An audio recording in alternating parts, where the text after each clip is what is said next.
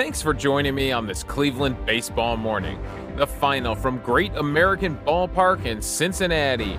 It's the Cleveland Indians 4, the Cincinnati Reds 2.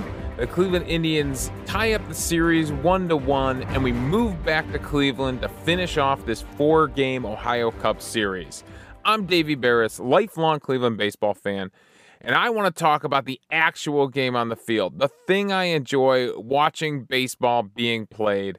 And it took a little bit to get going last night, but we finally got something enjoyable from this Cleveland Indians offense. We got a rally and we got a big home run. So let's break it down. Let's take a look at the action and see how we got to this 4 2 final.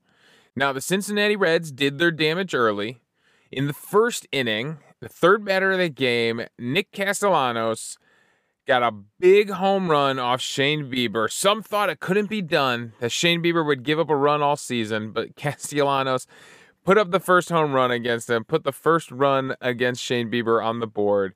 And that dude is red hot right now. It was his only hit of the game. He did strike out twice.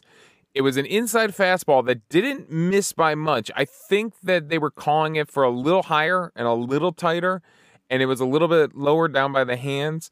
But he definitely have to pull. He definitely had to pull his hands through quickly, and a credit goes to Castellanos there because it was a it was a pretty uh, incredible piece of hitting to be able to turn on that fastball and uh, rifle it out to center field like that. So that's how the first run comes across the board. Then in the fourth inning, it's in Eugenio Suarez's turn, and he had been really struggling. And this time, Bieber just put a fastball down the middle. That's they just creep back over the middle, and Suarez finally was able to drive one. And uh, he had frozen. Bieber had frozen a couple of guys. He had frozen Winker. He had frozen Freddie Galvis with fastballs. So it didn't it didn't look like maybe if it was on the outside corner it would have froze him, but it was definitely right down the middle. And Suarez is a power hitter and knows what to do with pitches like that, even though he's been struggling. So that is how the two runs come across for Cincinnati. For the Indians, things don't get going until the seventh inning. And what a strange seventh inning it was. So Franmil Reyes reaches on a fielding error by shortstop Freddie Galvis, which it's hard to do. I mean, Galvis made some pretty incredible stops in this game. He's kind of a vacuum out there at shortstop. Bradley Zimmer walks. Luplow strikes out swinging. Sandy Leon flies out to Castellanos. Oscar Mercado then walks with two outs to load the bases. And here's right, here's what we need. If you want a rally to happen, a two-out rally is huge. It's huge for an offense.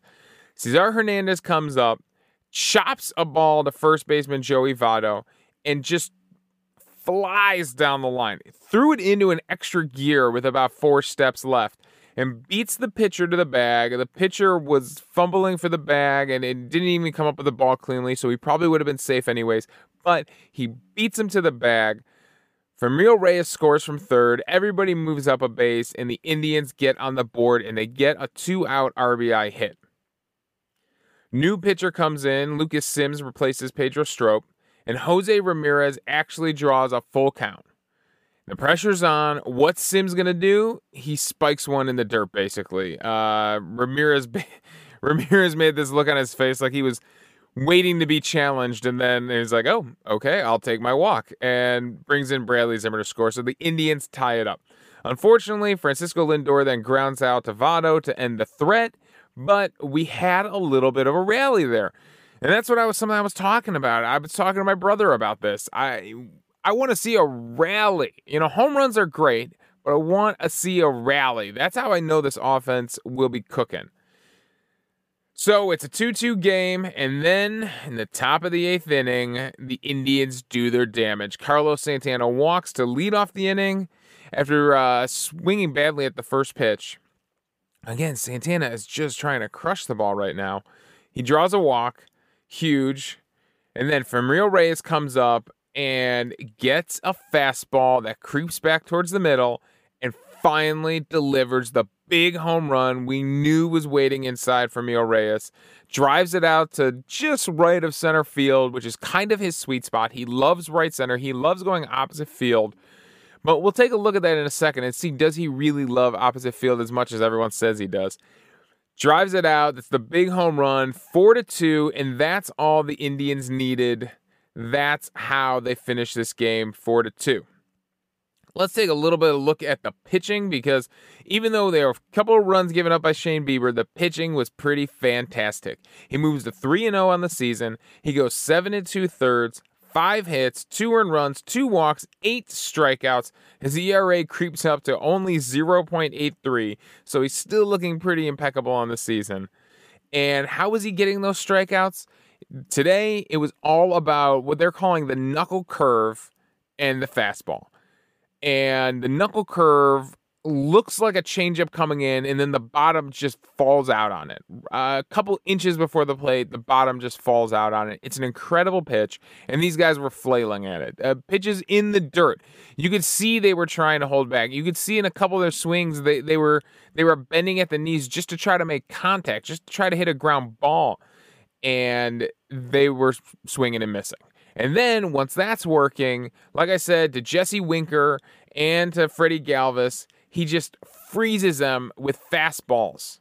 Fastballs, I believe it was down and into Winker, and I believe it was away to Freddie Galvis, and they both knew it. They both turned into kind of in disgust and just walked away. There was no argument or there was no look at the umpire because they knew they were absolutely frozen by the pitch sequencing that Shane Bieber is throwing at them right now. So here's the other fun thing about Shane Bieber starting. He throws 106 pitches, 10 ground balls 10 ground ball outs, no flyouts. In fact, there were no flyouts given up by Cleveland Indian pitching on the night. There were a couple line drives to center field, and there were a couple pop ups on the infield. But uh, 10 outs were by strikeout, 10 outs were by ground ball, and no flyouts. I think that's pretty incredible. The fact that even if these guys were making contact on that knuckle curve or on the fastball, they're just beating it into the ground to our infielders. So that is pretty impressive from Shane Bieber. So you go seven and two thirds. Karinchak comes in for the hold in the eighth inning and gets a big strikeout in the eighth inning. After uh, Joey Votto singled, I guess, you know, Shane Bieber's already up over 100 pitches. You got a guy on base now. Instead of making him work out of the stretch, he brings in Karinchak and he gets Castellanos called out on strikes. He actually threw him three curveballs in a row, and Castellanos couldn't do anything with them. It was pretty nasty pitching. So everybody on Indians Twitter is going, oh, is he going to leave him in for the four out save? And, you know, is is Karinchak going into the ninth? Nope. He brings in Brad Hand. And I'm sure everybody in Cleveland collectively held their breath. But I gotta say, Brad Hand actually did pretty good. He gets Kyle Farmer to line out to Greg Allen. He gets Eugenio Suarez to pop out to first.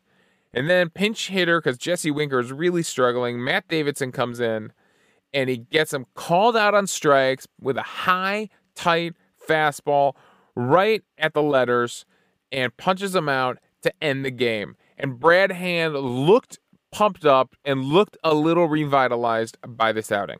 Now, I know a few days ago I said that, you know, Hand really had us worried. Maybe he needed to move into more of a relief role, and Karinchak, maybe it's time for him to take over the closer role.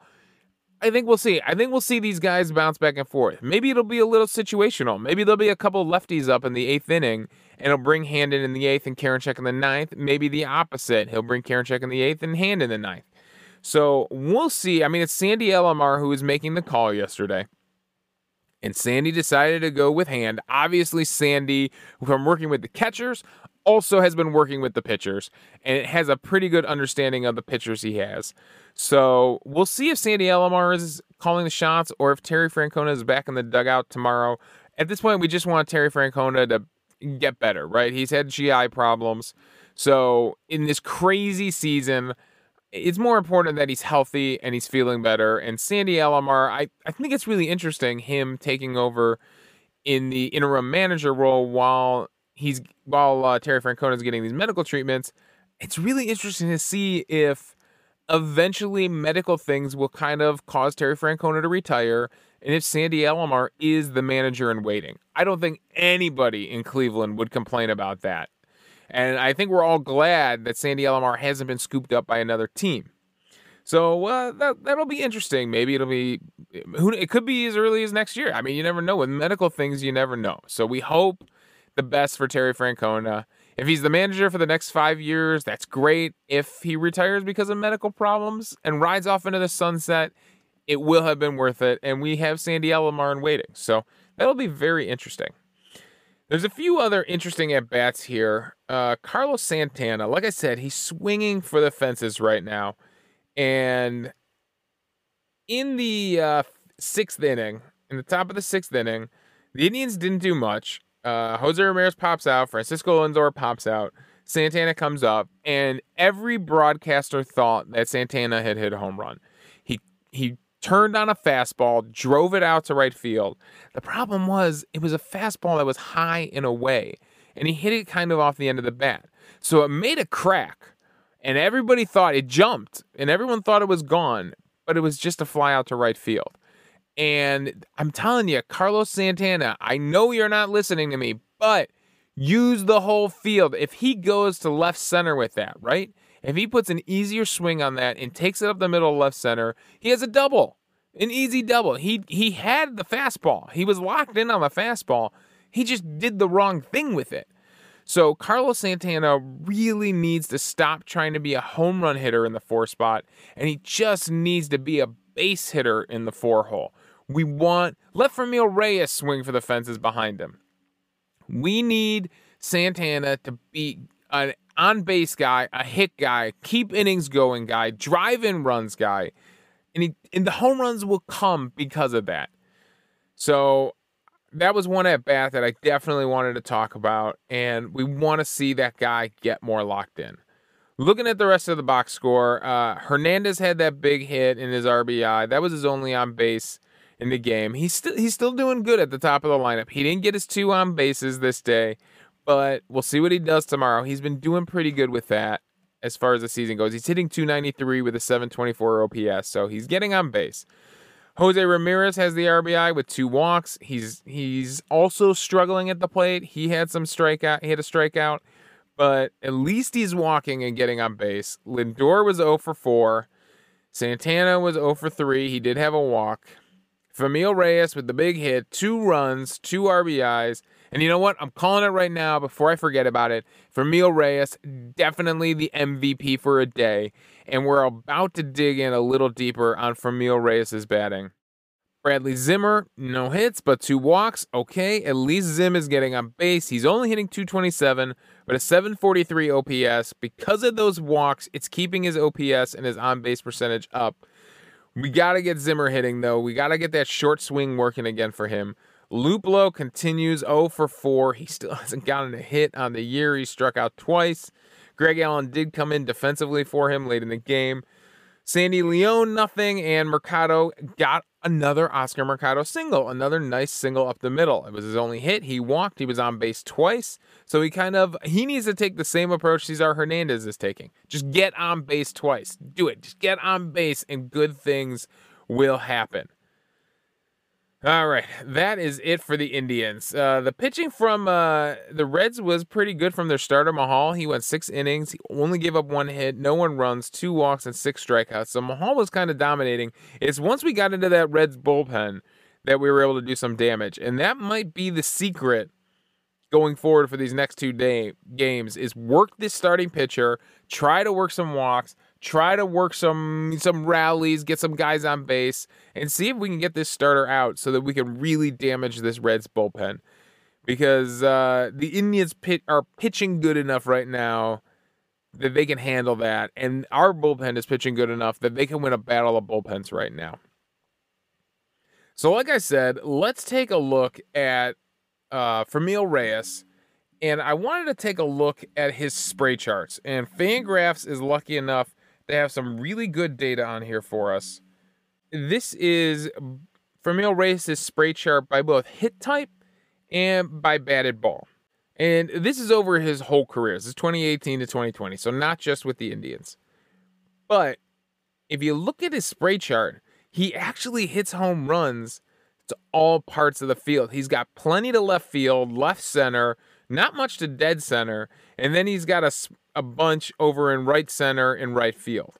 So he really does spray those home runs all over. Same thing with his doubles. Uh, we got blue dots all over the outfield, down the line in left field, down the line in right field, and his singles. He hits a lot of singles to left and left center.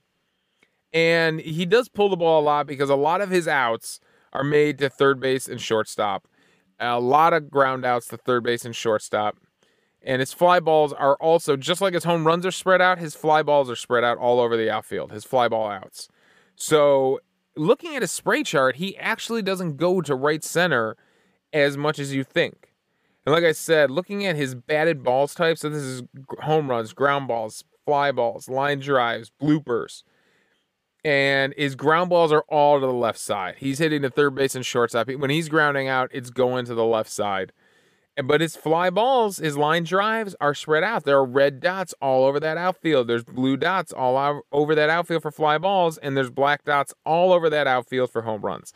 So, as much as, I mean, if I'm defensively shifting against Franmil Reyes here, I'm definitely shifting my infield over towards third base, right? I'm bringing my second baseman about as tight to the bag as I can, playing my shortstop deep in the hole. And my outfield, though, I'm keeping my outfield straight away. He can put that ball anywhere in the outfield. So don't think that Franmil Reyes is just an opposite field hitter.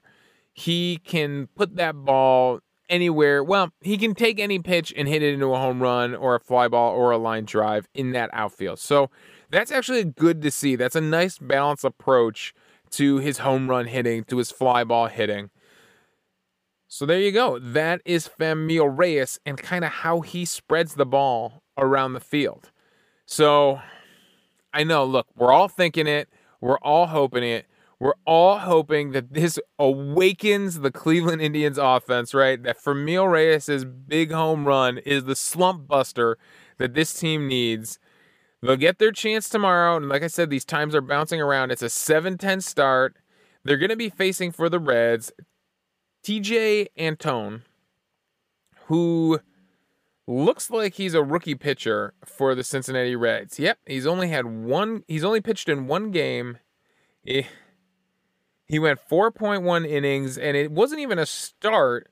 So maybe it was one of the the like opener games where someone pitched before him, and then he came in. Uh, but he pitched great. In his one in his one game, he gave up one hit, a home run uh, through 69 pitches, five strikeouts, one walk. So we will see. I mean, uh, he was a fifth round pick for the Cincinnati Reds. So we will see. He's a righty, so expect those lefties in there. Uh, expect Zimmer to stay in there. We'll see if they bring Domingo Santana back or if he sticks with as many left handers as he can in other outfielders in that lineup. So we'll see if Daniel Johnson maybe gets another chance. I know Tyler Naquin's not ready yet. I I'm waiting for Tyler Naquin to come back. I think he's going to be a big help to this offense, especially against these right-handed pitchers. So we will see. And then going for the Indians is Clevinger, and Clevinger's got to be wanting to get back on that mound after his performance in Minnesota. You know he's itching to pitch, especially against the Reds. So his friend uh, even though he's not pitching against them, Trevor Bauer will be sitting in that opposing dugout staring at him. You know it's going to be a battle. In fact, the Indians aren't even going to see Trevor Bauer. I guess unless he come, he must have pitched the game before. So uh, Castillo is going in the final game against Carrasco. So the Indians might not see Trevor Bauer in this whole four game set, which I mean would have been fun. But Trevor Bauer is a great pitcher, so if we can avoid him, uh, maybe it's for the best for this offense. So that is your matchup tomorrow. Antone versus Clevinger. It's a seven o'clock start, and we are back at home, back in Cleveland, and uh, we'll see. Uh, we'll see if the cardboard cutouts in Cleveland can inspire the Indians to uh, those silly cardboard cutouts in the uh, in the stands can inspire the Cleveland Indians to keep this offense going and keep beating up on this Reds bullpen. That's all my thoughts. Thanks for joining me on this Cleveland baseball morning. Again, the final from Cincinnati. It's your Cleveland Indians 4, the Cincinnati Reds 2. We'll be back tomorrow to cover that game against the Reds back home. You can follow me on Twitter at Davey Berris. Let me know your thoughts on the game, and we'll discuss them on the show. Also, I'm hosting this podcast on Anchor, so if you go to anchor.fm forward slash Cleveland Baseball Mornings, you can leave a voicemail for the show and we'll play them back on the air. We've already done this for listeners Jeff and for Steve, and we appreciated their calls. Call in, let me know your thoughts on the game. It's so easy. Just go to anchor.fm forward slash Cleveland Baseball Mornings. We'll respond to your thoughts and we'll have a fun conversation amongst the fans about baseball. So thanks again for joining me on this Cleveland baseball morning.